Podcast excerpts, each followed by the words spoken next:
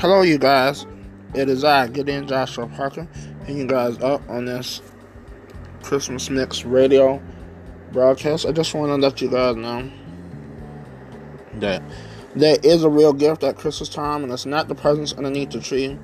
It's not Santa Claus in the chimney delivering the presents. It's not singing Christmas carols that are up on the rooftop or anything like that.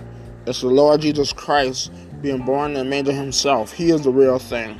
He is that thing to me, not to be cliche and to go and swipe the lyrics that Mary Manson sung to their hit single, The Real Thing, from their Christmas album, right from underneath them.